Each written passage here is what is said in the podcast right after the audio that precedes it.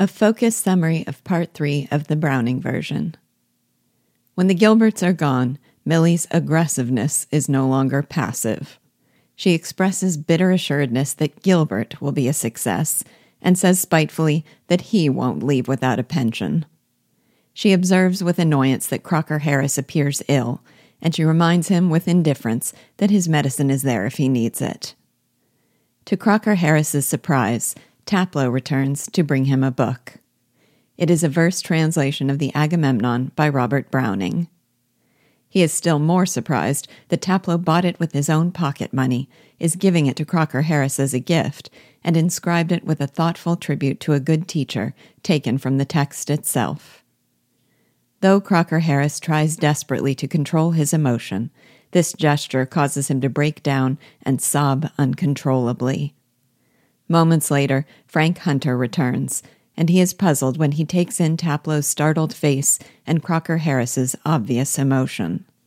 Crocker Harris shows him the gift and reads the inscription God from afar looks graciously upon a gentle master. Frank Hunter calls it very pleasant and very apt, but Crocker Harris protests that it is very pleasant, but perhaps not so very apt. Seeing Crocker Harris again overcome with emotion, Frank gestures to Taplow to leave and looks at Crocker Harris with embarrassment and sympathy.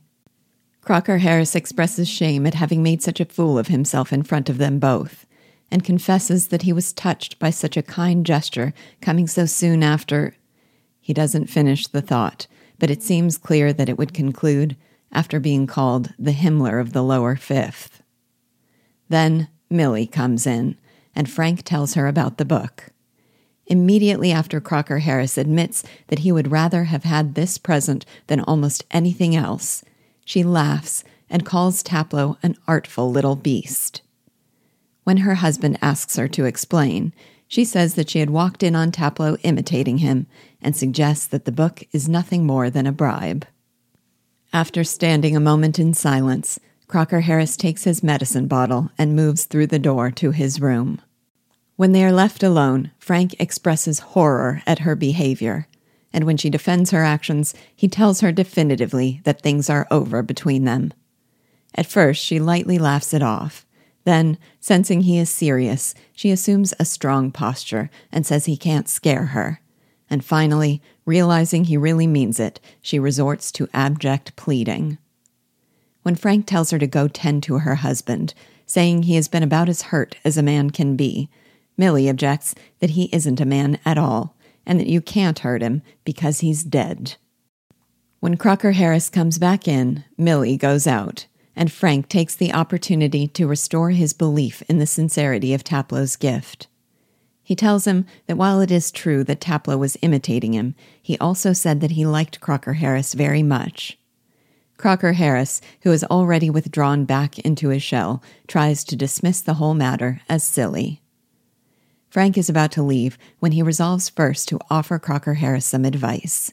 He tells him plainly to leave his wife. When Crocker Harris asks if that is so he can more easily carry on his intrigue with her, Frank is horrified to learn that Crocker Harris has known of the affair from the beginning, learned of it from Millie's own lips, and has welcomed Frank in his home nonetheless. In the face of this revelation, Frank feels more than ever a sense of bitter shame and an urgency that Crocker Harris leave Millie. When Frank suggests that she is out to kill him, Crocker Harris says that if that was her goal, she had fulfilled it long before.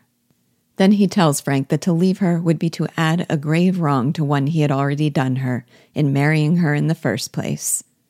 He says that they are both to be pitied because each needed from the other something that neither of them could give. With his characteristic repressed formality, he talks about their two kinds of love, hinting that her version takes a physical form, while his, which he believed the greater part of love, is spiritual in nature. Frank, unmoved by Crocker Harris's self reproof, tells him again to leave Millie, this time prompting Crocker Harris to lose his temper and shout at Frank to please go. Frank agrees, but he says he'd like to come visit Crocker Harris at the Crammers. Crocker Harris tries to dismiss the suggestion as absurd and disingenuous, but Frank overcomes him with persistence. Frank turns to go, but first he asks Crocker Harris whether Taplow has gotten his remove and whether he can tell him so. In a first glimmer of reawakening, Crocker Harris says that Taplow has, and that Frank may.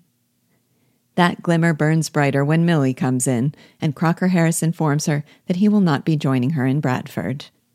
When she replies that he needn't expect her in Dorset, he declares that neither of them has the right to expect anything further from the other. Then the headmaster calls, and we are able to piece together from Crocker Harris's side of the conversation that he has decided he will speak last at the prize giving ceremony, as is his privilege.